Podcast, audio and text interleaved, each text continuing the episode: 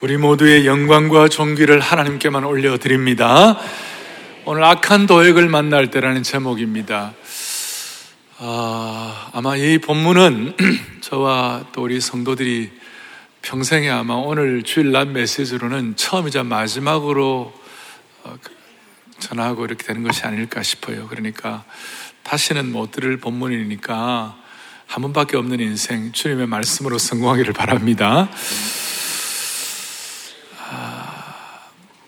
도액이라는 사람은 오늘 본문의 도액이라는 사람은 아, 아주 야비하고 뒤에서 독화살을 쏘고 사 람의 등 뒤에서 독화살을 쏘고 아주 음모의 달인의 대표자입니다. 그냥 도액을 읽다가 웩 했습니다. 참 살다 보면 이런 사람 만날 때가 있잖아요. 또 도액 같은 사람이 아니라도 이런 상황이 있을 때가 있잖아요. 다윗은 오늘 이 도액에 대해서 시편 52편에 오늘 이 상황을 시편 52편에 다윗이 도액을 만나고 도액이 나쁜 짓을 하고 그걸 통해서 어려운 일이 있었을 때 하나님 앞에 아, 그 마음을 토하는 내용이 나와요. 거기 보면 도액은 피 흘리는데 앞장서고 그야말로 남을 뒤에서 칼로 꼽고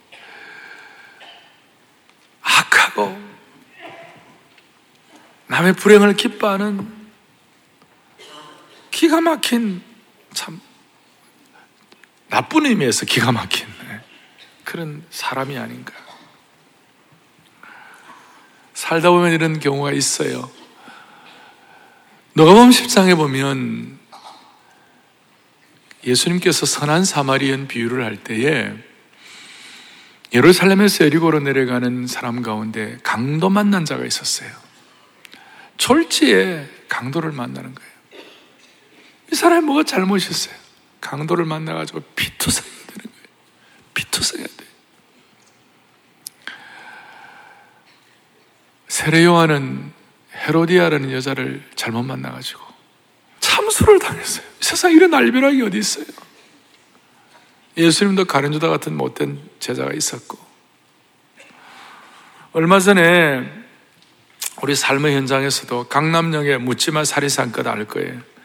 30대 남성이 일면식도 없는 20대 여성을 공용 화장실에서 수차례 찔러가지고 살해한 사건이 이게 무슨 날벼락입니까? 한 생애를 살면서 우리는 저 사람 만나서 정말 다행이다 하는 근본도 있지만 저 사람은 만나지 말았으면 하는데라는 그런 경우도 있지 않겠어요? 다윗은 지난번에 요나단이라는 목숨보다 사랑하는 친구, 목숨처럼 사랑하는 친구, 죽음과도 죽음처럼 사랑하는 이런 대단한 멋진 만남, 최고의 만남이 근데 오늘 도액을 만나는 건요, 최악의 만남을 갖는 거예요. 아, 비교해. 그래서 다윗은 지금 여름에, 여름으로 가는, 그 인생에 여름으로 가는 길목에 들어섰다고 그랬는데, 여름으로 가는 길막에서 먼저 광야가 앞에 펼치는데요. 이 광야, 이 광야 1호에 1호. 도액 만나는 것이. 그래서 도액을 좀 보면서 제가 좀 설명을 하고 좀 요약을 해 드릴 테니까 오늘 말씀 가지고 좀 정리를 하겠습니다. 어, 다윗이 20, 21장 1절에 보면 다윗이 노베 가서 제사장 아히멜렉을 만났다라는 말이 나옵니다. 그래가 아히멜렉, 아히멜렉을 만났는데 아히멜렉이 좀 떨었어요. 벌벌 떨었어요. 그 이유를 제가 설명할게요.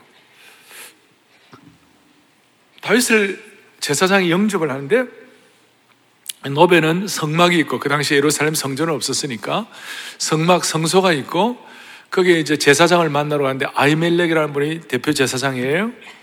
그런데 그 사람을 만났는데 이 제사장이 막 두려움 떨었어요.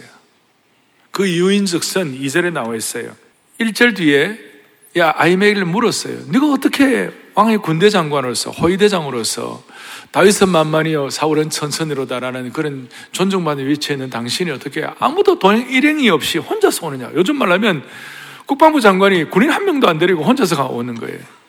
그리고 뒤에 8절에도 나옵니다만 무기도 하나 없어요. 칼도 하나 없어요. 여러분, 그럴 수밖에 없는 게 다윗은 지금 사우랑의 그 죽임을 피해 가지고 혈혈단신으로 도망오는 바람에 어떻게 가방 하나 들, 들고 올 수가 없어서 아무것도 없는 그런 상황이었어요. 그런데 이제 이런 상황에서 다윗이 내가 여차여차 이렇게 해가지고 이런 참 음, 어려움을 갖게 되어서 배도 고프고 힘도 들이 날좀 도와주시오. 이렇게 말하면 좋은데 다윗이 참 그걸 못했어요. 못하고 2절에 보면 다윗이 제사장 아히멜렉에 이르되 왕이 사울왕이 내게 일을 명령하고 이르시기를 내가 너를 보내는, 것과 내게 명령한 일은 아무, 아무것도 사람에게 알리지 말라 하시기로 내가 나의 소, 내 소년들 다윗과 함께하는 그 일행들은 전부 다 다른 데 두고 내가 우선 당신에게 와서 배가 너무 고파갖고 왔나이다. 여러분 이 말이 어, 진짜의 거짓말이에요? 제가 물어보는 건 모르겠어요. 제가 이 말이 진짜의 거짓말이에요? 거짓말이에요. 지금 쫓겨가지고 죽을 똥 살 똥하는 판에 아, 뭐 사우랑이 자기를 보냈다 그러고 막 이런 말을 하는 거예요. 다윗이 또 이럴 수가 있단 말이에요. 참 제가 묵상을 하면서 어떻게 골리앗 앞에서는 그렇게 담대한 다윗이 목동일 때는 그 담대한 다윗이 지금 이 순간을 어떻게 이렇게 일순간의 어려움을 이기기 위하여 임경변으로 이런 거짓말을 하느냐 이거예요. 아, 인간아, 인간아. 이게 인간이고, 그래서 잃을 것이 너무 많았나? 아무것도 잃을 것이 없는 목동일 때는 순수한 목동일 때는 골리앗 앞에서도 겁을 내지 아니하고 담대하게 강력하게 나가는데 아이멜렉은 제사장이고 자기를 이해해 줄 사람 요즘 같으면 목사님 만나갖고 목사님하고 좋은 얘기를 해야 되는데 이런 거짓말을 하는 거예요. 그래서 자기가 배고프다 그러고 배고픈 건 사실이고 그러니까 아이멜렉이 배고픈 거 보고 우리는 좀 떡이 없지만 하나님께 바쳐진 재물 가운데 거룩한 떡, 진설병 그 떡은 있으니까 그건 줄 수 먹으려니까 그건 먹겠다고. 이런 내용은 안식일에 예수님께서 그 아이멜렉 얘기를 하는 것이 나와요. 뭐 그거는 이제 아이멜렉에 대해 거기는 긍정적인 얘기를 하시지만 하여튼 이런 얘기가 있고 그다음 아무것도 없을 때그 어, 수중에 칼도 없고 그러니까 어, 내 칼이 필요하다고 그래서 뒤에 8절 9절에 보면 골리앗의 칼을 거기에 뒀는데 그것을 다윗에게 줬어요. 자, 이걸로 끝나면 좋은데 문제가 생긴 거예요. 거기 아주 얍삽한 니은오 미움이 한 명 있는 거예요. 7절에 그 보면 뭐가 나오는가? 7절에 그날에 사울의 신하 한 사람이 여호 앞에 머물러 있었는데 그 사람은 도액이라 이름하는 에돔 사람이요. 사울의 뭐였더라? 목자장이었더라. 도액이라는 사람 하나가 이 마침 성소에 노베 성소에 여기에 와 있는 거예요. 와가지고 다윗이 온 그 광경, 다윗이 말하는 내용 이런 것들을 다 듣는, 듣고 와 있는데 뭔가 뭔가 다윗이 듣, 다윗이 보기에 섭득한 광경이에요. 그러니까 그 도액은 사울의 요즘 말로 하면 에돔 사람이었고 요즘 말로 하면 사울 왕의 정보부장, 정보대장, 기무사 사령관 비슷한 사람이었어요. 목자장이니까. 이런 사람이 이제 거기에 있는데 다윗이 정직하게 얘기를 했더라면 문제가 없었는데 또 다윗이 아이멜렉을 만나는 모습을 보여주지 않았으면 더 좋았을 텐데. 지금 사울왕은 편집증에 걸려 있어요. 누구든지 나 자기를 괴롭힌다. 자기를 공격한다. 누구든지 자기 마음을 같이 하고 자기 말도 잘 안 듣는다. 이런 식의 사울왕은 피해 방상 편집증에 걸려 있어가지고 오죽하면 아들이 자기를 죽인다고 생각하고 막 요나단을 향하여 창을 던지고 그리고 자기를 순종하고 복종하고 잘하려고 하는 다윗을 죽이려고 막 그리고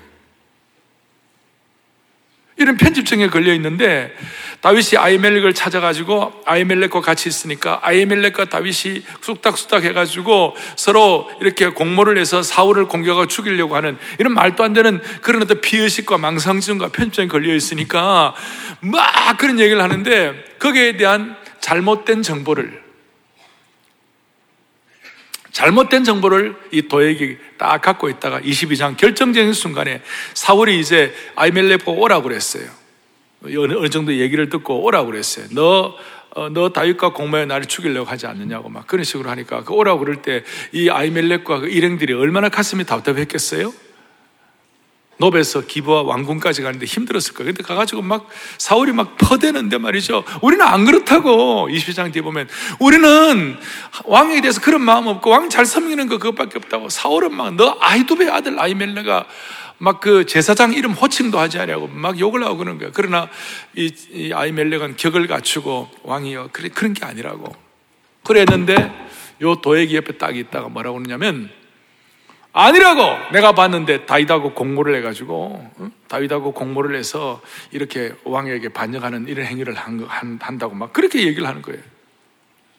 그리고 다윗에게 떡도 주고 또 다윗에게 저기 뭐 칼도 주고 그랬다고. 겉으로 그런 얘기를 할 때 그것이 충분히 어떤 고소의 대상이 되는 것이에요. 그런데 이 도액이 얼마나 못됐냐면 다윗이 아이멜렉에게 거짓말 한 걸 얘기를 안 하는 거예요. 다윗은 아이멜렉은 아무것도 모르고 아무것도 모르고 다윗을 잘 대접한 것밖에 없는데 낌새는 좀 이상했지만 그러나 이 도액은 그걸 완전히 거기 침소봉대 해가지고 다윗이 그다 어, 아이멜렉이 다 알면서도 다윗을 이렇게 잘 대접해가지고 어, 사울 왕에게 이런 적대하려고 하는 그런 마음이었다고. 이렇게 얘기하니까 사울 왕이 너발대발 해가지고 저 아이멜렉과 그 가족들을 다 죽여버리라. 오늘 그 얘기에 다 죽여버리라. 그러니까 사울의 신하들이 아니 어떻게 제사장을 우리가 죽입니까? 우리는 기름 부음 받은 자 죽일 수 없습니다라고 사형을 하고 있는 거예요. 사형하고 있는데 오늘 18절 19절에 오면 어떻게 되는 거예요? 뒤에 18절 에? 왕이 그럼 좋다. 너희들 제사장 너희들 안, 뭐 신하들이 너희들 제사장이 겁나지 안 죽이겠다면 좋다. 죽을 사람 여기 있다. 도액이 있다, 도액. 18절 왕이 도액에 그러되 너는 돌아가서 22장, 21장은 22장이에요. 어딘지 아시겠죠? 어, 도에게 이르되 너는 돌아가서 제사장들을 죽이라 하며 에돔 사람 도에게 돌아가서 제사장들을 쳐서 그날에 세마포 에봇 입은 자 몇 명을 죽였어요? 85명을 제사장 85명 가지고 싹다 죽이는 거예요. 그런데 이제 문제는 뭐냐면 이 나쁜 도살자, 이 나쁜 어? 도액이 19절에 제사장들의 성읍, 노베, 남녀와 아이들과 젖먹는 자들과 소와 나귀와 양을 칼로 다 죽여버렸어요. 참혹한 대살육이 버려, 마스카레 살육이 버려진 거예요. 사우랑이 제사장만 죽이라고 그랬는데 이 도액은 한 수 떠가지고 남녀 아이들과 젖먹는 자들과 소와 나귀와 양을 다 죽여버린 것이. 정말 나쁜 인간이에요. 그리고 이, 이 도액에 대해서는 에돔 사람이라고 하는데 에돔 사람은요 에서의 후예들로서 시기심과 적대감이 가득한 자였어요. 이 에돔의 후예 가운데 대표적인 에돔의 후예가 누구냐면 헤롯이에요. 헤롯 왕. 나중에 헤롯이 어떻게 했죠? 베들레헴에 태어난 예수님 그 시대 때 베들레헴에 태어난 두 살의 아이들 완전히 살려가 다 도륙하잖아요. 다 에돔의 이, 이 후예들이에요. 이런 것들이 이제 성경절에 쭉 연결이 되어 있는데 이 도액이 이런 참혹한 일을 하고 살육전을 벌이고 음모의 달인이고 피는 데 빠른 이런 못된 인간인데 이것 때문에 다윗이 나중에 그랬어요. 22절 보세요. 그 22장 22절 보면 다윗이 아비아달이 이르되 그날에 에돔 사람 도에게 거기 있기로 그가 반드시 사울에게 말할 줄 내가 알았노라. 알았으면 말 안, 안, 말안 해야지요. 그런데, 그런데 너 아버지의 집에 모든 사람 죽은 것이 나의 탓이로다. 하나님께서 그래도 그 가운데 목자의 심정을 가지고 아이멜렉의 집안에 사람 다 죽었지만 그 중에 한 명 아비아달이라는 그 아들 하나를 살려가지고 얘가 도망 나가가지고 다윗이, 다윗이 있는 그 지역에 가가지고 다윗에게 이러이러한 일이 있어갖고 아이멜렉이 다 도륙되고 집안이 다 처참하게 다 죽어 나갔다 그랬어요. 그러니까 다윗이 그 말 듣고 너무 마음이 아파가지고 다 내 탓이라고. 자, 이런 것이 오늘 전체 맥락이에요. 여기서 우리는 뭘 깨달아야 됩니까? 우리는 21세기 이 삶의 현장에서 이 사건이 우리에게 주는 강력한 교훈이 무엇입니까? 첫째는 이런 일들이 일어나게 된 배경을 생각하면서 우리는 거짓보다 믿음을 선택해야 할 줄로 믿습니다. 예. 다윗의 실수, 오늘부터 다윗의, 여기 공, 공적인 다윗의 아주 본격적인 실수 1번이에요. 우리는 다윗의 인생의 봄, 여름, 가을, 겨울을 다 경험할, 것이에요. 그리고 우리는 그래도 우리는 하나 축복이 된 건 뭐냐? 우리는 다윗보다 더 늦은 후대에 사는 사람이기 때문에 앞에 가 있는 롤 모델 하나를 제대로 보면 우리의 실수를 미연에 방지할 수 있는 것이에요. 다윗 같은 믿음의 사람이 왜 이랬을까? 골리앗 앞에서는 그 순수한 믿음의 사람이 어떻게 이렇게 거짓말을 해가지고 그것이 도에게 빌미를 주고 틈을 줘가지고 나중에 이런 고통을 겪는 이유가 무엇일까? 그래서 우리는 잠시의 이익을 위하여 임기응변으로 그 상황을 모면하려고 거짓말해가지고 나중에 더 큰 어려움이 올 수가 있는 것을 미리 예단하고 우리는 믿음으로 두려움을 압도할 수 있도록 우리의 믿음이 다시 한번 주님 앞에서 강해지기를 원하는 것이에요. 자, 다윗이 왜 거짓말했을까요? 딱 하나죠. 옛날에는 고금 동서를 막론하고 거짓말하는 이유는 결과에 대한 두려움 때문에 그래요. 내가 이거 거짓말 안 하며 요 하면 이게 결과가 나빠지겠지. 하는 그런 것 때문에 일시적인 이익을 취하려고 그 모면하려고 거짓말을 하는 것이에요. 두려움 때문에. 결과에 대한 두려움 때문에. 근데 한 가지 두려움과 믿음은요 서로 반비례하는 것이에요. 믿음이 강해지면 두려움은 약해지는 것이에요. 그럴 때 우리 담대하게 정직하게 임할 수 있어요. 반대로 두려움이 커지면 우리는 믿음이 약해져 가지고 그때 거짓말이 나오고 담담이 사라지는 것이에요.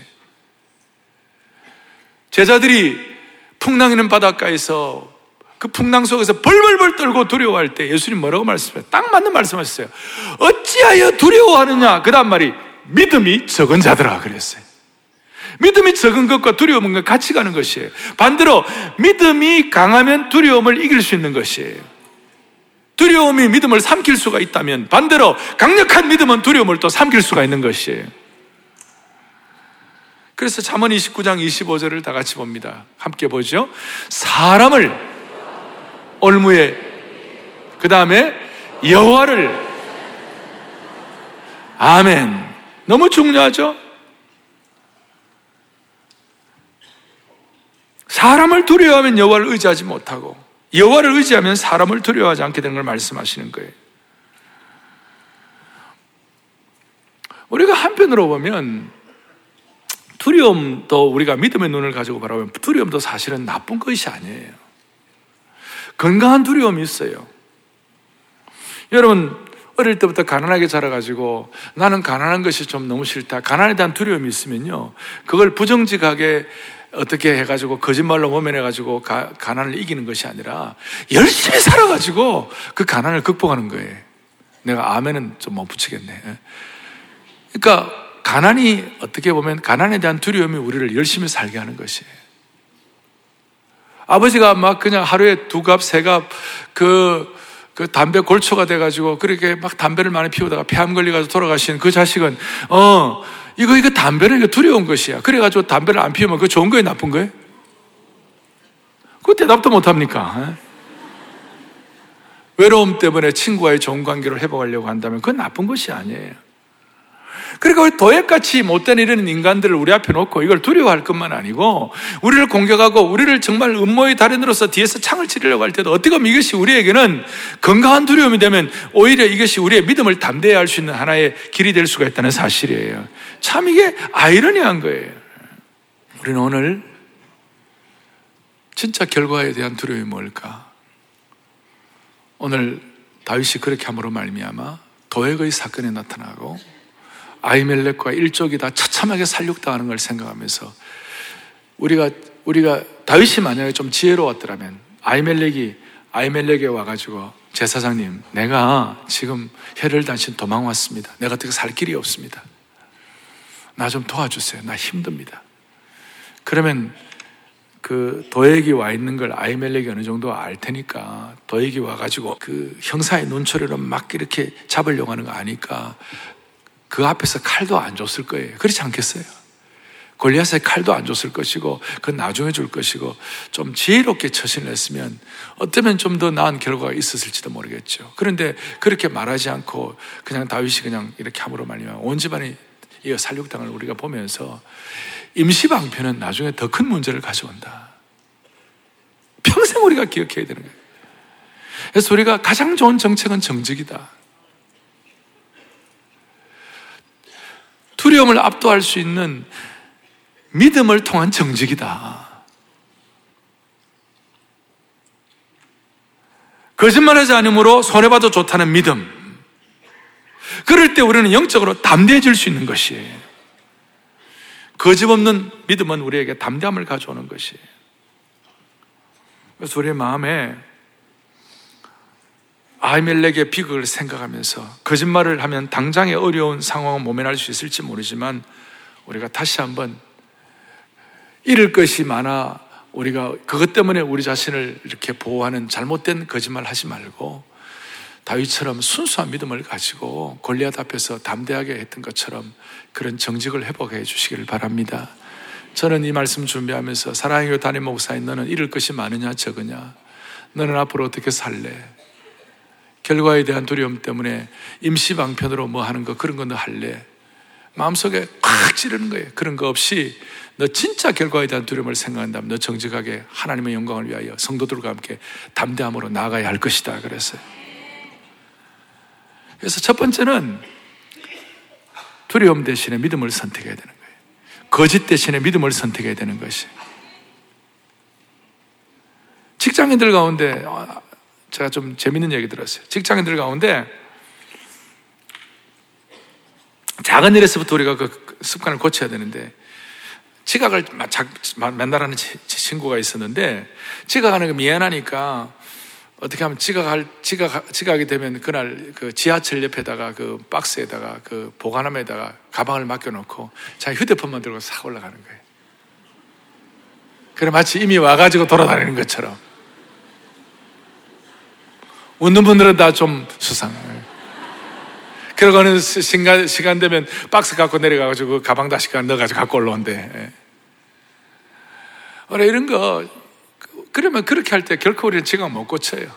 그 작은 거 모면하다가 그 해결 못 하는 것이. 오늘 다윗의 실수를 보면서 우리는 두려움 대신에 믿음을, 거짓말 대신에 담대함을, 정직을 이렇게 할 수 있도록 축복해 주시기 바랍니다. 오늘 정말 중요한 거 있어요. 정말 중요한 거 있어요.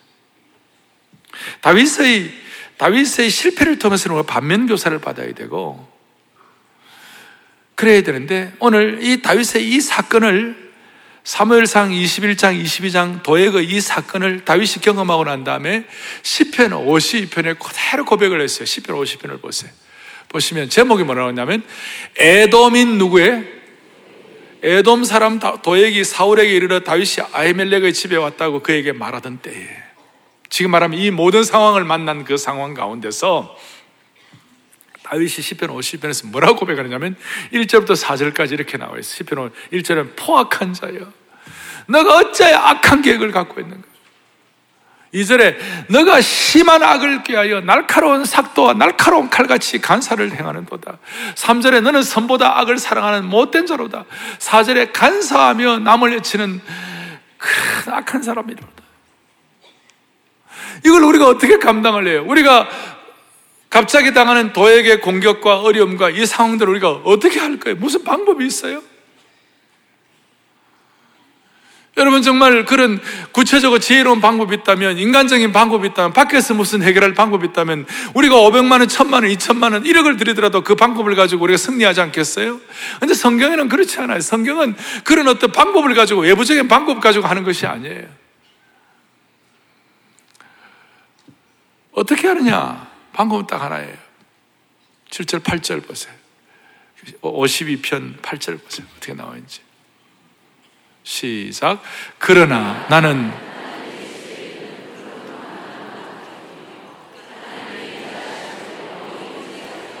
자, 오늘 여러분들이 나가면서 모두가 다 예외 없이 딱 붙잡아야 할 용어가 하나 있어요.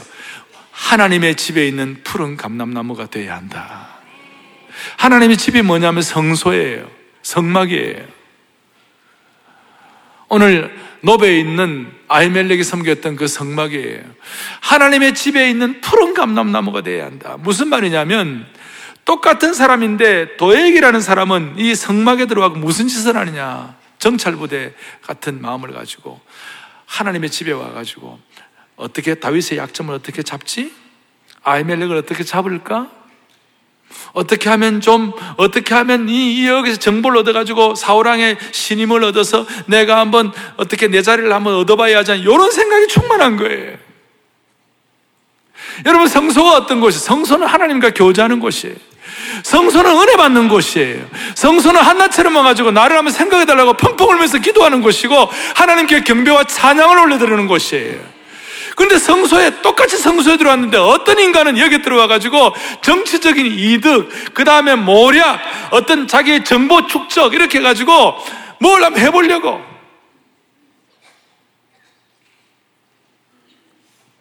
도액은 성소에 들어와 가지고 자신의 악함을 깨닫고 하나님 앞에서 가슴을 치면서 회개를 하고 은혜를 받아야 되는데 그게 아니고 세상적인 이익을 얻고 자신을 감출 위장막을 얻는 장소로서 위선자로서. 요즘 말하면 껍데기 교인이요 위장 교인이요 정치적 이득이나 사업의 목적을 위한 그런 성소. 하나님 앞에 예배하러 오지만 은혜는 받지 못하고 오히려 예배 드리고 나면 나갈 때는 더 굳고 차갑고 교활한 사람이 되고 더 자기 껍데기가 더 강해진다면 그 당시에 도액과 뭐가 다르냐 이 말이에요. 성소에 들어와서 은혜 받고 성소에 들어와서 하나님의 심정을 깨닫고 성소에 들어와서 하나님의 말씀 가운데 깊이 뿌리를 내림으로 말미암아 푸른 감람나무처럼 돼야 되는데 성소에 들어와서 남을 해꾸지할 생각하고 못된 정보나 얻어가려고 그러고 그거는 21세기의 도액이 되는 것이에요. 우리에게 이런 성향이 있을 수 있으니 하나님 우리를 정결케 하여 주시사 다시 한번 우리 모두가 다 성소에서 주시는 푸른 감람나무로 무장되게 하여 주십시오. 다른 길이 없는 것이에요. 여러분 시편 73편에 오면 이런 상황을 알고 시편 기자가 뭐라고 얘기하면 내가 사람을 보는데 너무 악한 사람이 있다. 그런데 그 악한 사람이 어떻게 보면 악한 사람은 사필 귀성으로 하나님 앞에 얻어맞아 가지고 잘못되어야 되는데 그 악한 사람이 너무 잘 된다. 그게 시편 73편의 시인의 고백은 이래요. 그 악인이 얼마나 형통한지 죽는 날에도 고통이 없이 죽고 그 다음에 죽는 날까지 고통 없이 죽는 거 그것만 해도 답답한 일인데 죽는 날까지 건강한 거예요. 건강, 건강, 건강, 장수와 건강의 축복을 받아가지고. 시험에 들어서 내가 거의 미끄러질 지경이 되었다고요. 시편 기자가 그랬어요. 그런데 그런 상황인데 드디어 시편 기자가 깨달은 거예요. 성소에 들어가지고 깨달은 거예요. 시편 73편 17절을 보겠어요. 보지요? 하나님의 그들의 종말을 내가 깨달았나이다. 겉으로 볼 때는 잘 되는 것 같고 악인이 형통한 것 같고 못되고 사람들이 잘 되는 것 같지만 겉에서 밖에서 볼 때는 이것이 밖에서 볼 때는 그렇게 느껴졌지만 성소 안에 들어와 보니 그들의 종말을 영적으로 깨닫게 된 것이에요. 그러니까 이런 도액을 만났을 때는 길이 없어요. 밖에서 해결할 수 없어요. 안에서 해결해야 되는 것이. 성소 안에 들어와서 해결을 해야 되는 것이에요. 뭘 깨달았어요? 아, 악인의 종말, 겉으로는 잘 되는 것 같지만 결코 그게 아니야. 나중에 도액 에돔 족속에 대해서 사무엘하 8장 13절에 나중에 사무엘하 데려가 가지고요. 다윗이 소금 골짜기에서 에돔 사람 만 8천 명을 쳐 죽였다고 그랬어요. 엄격한 것입니다. 이렇게 못되게 군 에돔 사람 도액과 그 사람들 만 8천 명을 쳐 죽인 것이에요. 종말이 그렇게 되는 것이에요. 그거 언제 깨달아지는가? 성소에 들어갈 때 깨달을 수가 있는 것이에요. 그래서 오늘부터 사랑의 교회는 하나님 주시는 새로운 신적 개입을 통한 새로운 용어를 우리가 가지고 기도해야 될 것이에요. 이 안아주심의 본당에 들어오는 모든 형제자매 여러분, 여러분과 저는 평생 동안 우리의 삶에 이런저런 환란을 당할 수 있고 우리의 부족함이 다 있을 수 있지만 이 안아주심의 본당에서 하나님의 임재와 깨달음과 능력 주시는 걸 통하여 우리 모두는 하나님 나라의 푸른 감람나무가 되어야 할 것입니다. 감람나무의 축복을 받아야만 할 것입니다. 이 푸른 감람나무란 무슨 뜻이에요? 이 푸른 감람나무는 의인의 형통과 축복을 말하는 것이에요. 더액 같은 사람을 만나면 그런 상황이 되면 우리의 마음이 괴롭고 영원히 공고할 수밖에 없지만 하지만 성소에서 주시는 하나님의 은혜를 깨달을 때 하나님의 손에 붙들려 있을 때 성소에서 하나님의 자리로 나아가게 될 때 푸른 감람나무처럼 형통과 축복의 삶의 세계를 하나님이 열어주시는 것이에요 여기에 대해서 시편 1편 복 있는 사람은 얘기했을 때 시냇가에 심은 나무처럼 시절을 쫓아 과실을 맺으며 형통하는 것을 얘기했어요. 시편 1편에 있는 철을 따라 열매를 맺는 번성한 나무를 의미하는 것이에요. 성전 안에 뿌리를 내린 나무는 번성하고 열매를 맺어요. 감남나무가 진정 풍성한 가지를 내고 좋은 열매를 맺기 위해서는 하나님의 성소 안에 깊이 뿌리를 내려야 하는 것이에요. 그래서 여러분 핵심은 이거예요. 안에서 해결해야지 밖에서 해결하는 것이 아니에요. 이런 은혜를 받을 때 우리가 도액 같은 아니면 이런 여러 가지 상황들 때문에 공구하고 메말라가지고 빼쩍 말라 암 걸려가 죽을 뻔한 죽을 만한 그런 상황인데도 생기가 있고 청청하고 푸른 감람나무처럼 자리를 잡고 있는 것이. 그래서 세상 선에 볼 때는 이해가 안 되는 거예요. 저 사람은 죽어야 되는데. 저 사람 삐썩 마른 나무가 돼가지고 저 사람 날아가야 되는데. 어떻게 저 사람은 저리 청청할까? 우리는 오늘 이 말씀을 통하여 이 안아주심의 본당뿐만 아니라 여러분 있는 그 자리가 하나님이 함께 하시는 임재의 자리가 되므로 말미암아 의인의 푸른 감남나무가 되는 축복을 주시기를 바라는 것이 여기에 대한 중요한 예 하나를 말씀을 드리고 말씀을 정리하려고 합니다. 멀리 갈 것도 없습니다. 성경의 다니엘이 그렇습니다. 여러분 다니엘을 생각해 보세요. 너무 멋있는 사람. 너무 잘해. 그런데 그 잘하고 멋있고 흠이 없는 그 다니엘을 죽이려고 하는 사람들이 얼마나 많은지 다니엘은 그 제국의 세 총리 중에 한 명이었어요. 근데 다른 총리들이 다니엘이 너무 잘하니까 열받아가지고 오늘 도액처럼 사자고를 잡으려는 그런 못된 계획을 얼마나 못했습니까? 멀쩡하게 잘하는 사람을 사자고를 속에 던져놓으려 이 인간이에요. 내가 또 얘기합니다. 아, 인간아, 인간아. 여러분 그랬을 때 다니엘이 어떻게 한 줄 알아요? 요것들 한번 그래 다니엘의 어떤 비밀 부대에 불려가지고 척결하는 것이 아니었어요. 다니엘이 알고 있는 동력자들 군대의 어떤 정 뭐야 그 특전사 불러가지고 처리한 거 아니었어요. 다니엘이 어떻게 한줄 알아요? 다니엘서 6장 10절 다 같이 보겠습니다. 잘하는 말씀이에요. 자 다니엘이 이 조세의 왕의 도장에 요게 요까지가 뭐냐면 악한 고 도액 같은 인간들이 다윗 다니엘을 죽이려고 모든 음모를 꾸며 가지고 이제 끝난 거예요. 또 이제 자기를 죽이는 것을 알고도 첫째 뭐예요? 첫째 그 뭐예요? 자기 집에 돌아가는 거예요. 이것이 이제 우리의 푸른 감람나무 되는 비결이에요. 첫째 자기 집에 돌아가야 돼요. 자기 집이 뭐예요? 은혜 받는 장소예요. 우리식으로 QT 하는 장소예요. 우리식으로 안아주심 본당에 오는 것이에요. 진짜 힘들고 어려울 때 해결이 안 되니까 토비새에 나오는 것이에요. 특새에 나오는 것이에요. 이래가지고 자기 집에 돌아가는 거예요, 그것이. 두 번째로는 뭐냐? 전에 하던 대로, number two. 전에 하던 대로. 예루살렘을 향하여 창문을 열고 전에 하던 대로 거룩한 은혜 패턴을 회복하는 것이. 여러분 언제 은혜 받아? 전에 언제 은혜 받았어요? 기도를 통해 은혜 받았어요? 아니면 찬양을 통해 은혜 받았어요? 말씀을 통해 은혜 받았어요? 아니면 좋은 멘토를 받아서 은혜 받았어요? 하여튼 전에 은혜 받은 대로 넘버 3 무릎을 꿇고 기도했어요. 그 어려운 도액을 만난 사건 가운데서 간절한 마음으로 무릎을 들, 무릎을 꿇고 창문을 열고 하나님 앞에 간절한 마음으로 기도했어요. 그렇게 기도할 때 그 자리가 푸른 감람나무가 성숙하고 뿌리를 내리는 장소가 될 줄로 믿습니다.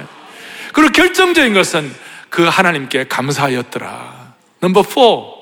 하나님께 감사했더라. 지금 도액을 만나가지고 사자의 굴 속에 들어가가지고 사자밥이 될 그 상황인데 어떻게 감사가 나와요? 그야말로 이 감사야말로 초월적 감사가 되는 것이 초월적 감사가 되는 것이 그러니까 이제는 그런 이런 문제가 해결되니까 다니엘의 마음이 담대해졌어요. 다니엘도 사람이 어, 어떻게 두렵지 않겠어요? 사자굴 속에 들어가는데.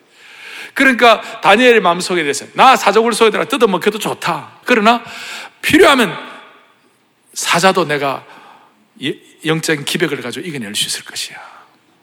이런 생각이 들었을 거예요. 그러니까 다니엘이 딱 내려가자마자 사자가 감히 다니엘을 건드리지를 못하는 거예요. 이야, 우리하고는 게임이 안 되는 대단한 사람이 나타났네 이래가지고 제 얘기. 그러나 그러나 사실일 거예요. 얼마나 강력한지 어떤 경우에도 두려워하지 않을 수 있는 담대함을 회복하게 된 것입니다. 사랑하는 교우들이요. 우리는 인생을 살다가 요나단을 만날 수도 있어요. 그러나 또 도액을 만날 수도 있어요. 하나는 생명의 선택이고 하나는 최악의 선택이에요. 하나는 천국이고 하나는 지옥이에요. 우리는 지옥과 같은 상황도 푸른 감람나무를 통하여 성소에서 주시는 푸른 감람나무의 축복을 통하여 우리가 승리할 수 있기를 바랍니다. 제가요, 한, 한 2, 3주 뒤에 여러분들이, 많은 분들이 이제 long holiday 어디 가실 거 아니에요? 예. 그, 그때 제가 우리 본당에다가 푸른 나무를 많이 심어 놓을 거예요, 여기다가. 가세요. 가실 분들은 가지만 저는 교회를 지켜가지고 여기에 푸른 나무를 할 거예요. 막 갔다 오셔서. 갔다 오면 교회 갑자기 푸른 나무가 있으면 이거 어디서 나왔나? 의문을 제기하지 마시고 오늘 설교 기억하시고 이 본당이 푸른 나무로, 푸른 나무로 푸른 감람나무로 푸른 나무로 막 채워져 막 했으면 얼마나 멋있을까요? 저는 상상만 하여도 얼마나 좋을까. 그때 아 나무가 있구나 생각하면 안 되고 성소에는 은혜 받는 곳이다. 밖에서 해결하지 않고 안에서 해결해야 한다. 그리고 푸른 감람나무의 축복을 통하여 우리 앞에 있는 도액을 물리칠 것이다. 시작. 우리가 살다 보면 이 억울하고 고통스러운 상황에 진정한 치유와 해결 방법은 밖이 아니라 안에 있다. 밖에서 찾지 말고 안에서 찾아야 한다. 우리의 내면이 하나님의 성소의 푸른 감람나무를 선택해야 한다. 아멘. 살다 보면 도액 같은 어려움을 겪, 겪을 수 있지만, 억울하고도 고통스러운 상황이 있을 수 있지만, 우리는 하나님의 성소에서 우리의 내면이 푸른 감람나무를 선택함으로 말미암아 하나님의 생명의 역사가 지금도 이어갈 수 있기를 주님 이름으로 축복합니다. 다 손을 펼쳐보세요. 펼쳐보시고, 우리 오래 황폐하였던 이 땅 어디서나 순결한 꽃들 피어나고 푸른 의의 나무가 가득한 세상 우리 함께 보려. 참 좋은 찬송이고 오늘 말씀에 맞는 찬송이에요. 푸른 감람나무가 세상에도 있고 우리 교회에도 우리 가정에도 함께 하기를 바랍니다. 그리고 은혜 주셔서 저 북한 저 황폐한 곳에도 저 장대한 교회를 부수고 거기에 김일성이 동상 세우고 만수대 세우는데 거기에도 푸른 감람나무가 회복된 날이 오게 하여 주시기를 원합니다 그런 마음으로 오래 황폐였던 오래 황폐 이 땅 어디 순결한 꽃들 피어나고 푸른 의의 나무가 가득한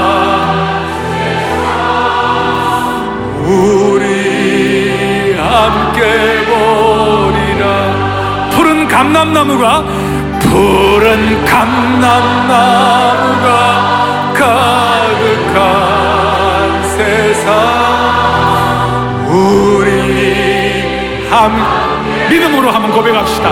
푸른 감람나무가 가득한 교회, 푸른 감람나무가 가득한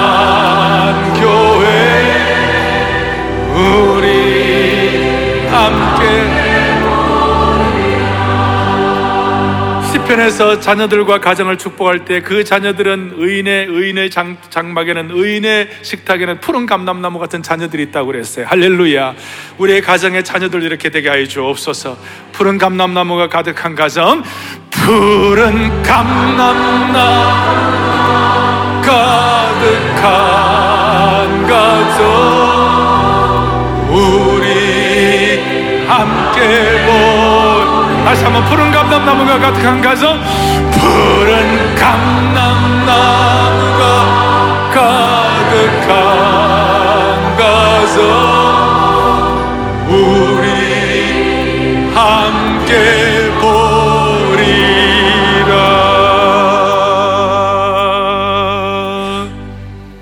손 얹고 기도하겠습니다.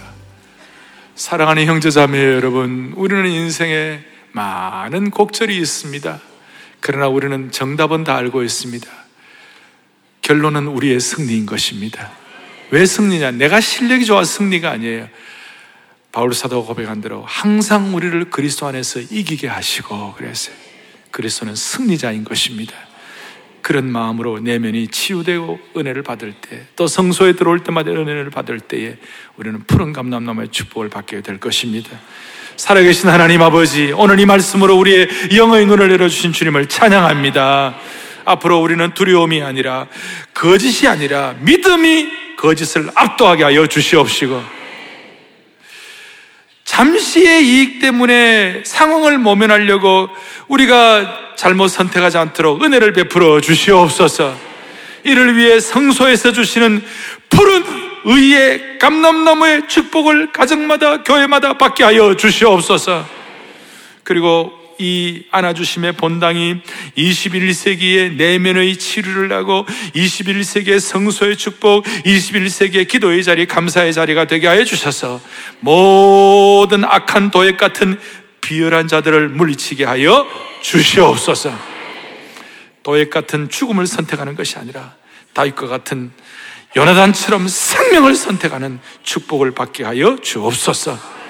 우리의 간절한 기도를 들으시는 생명나무 되시는 예수 그리스도 이름으로 간절히 기도 올리옵나이다. 아멘, 아멘, 아멘.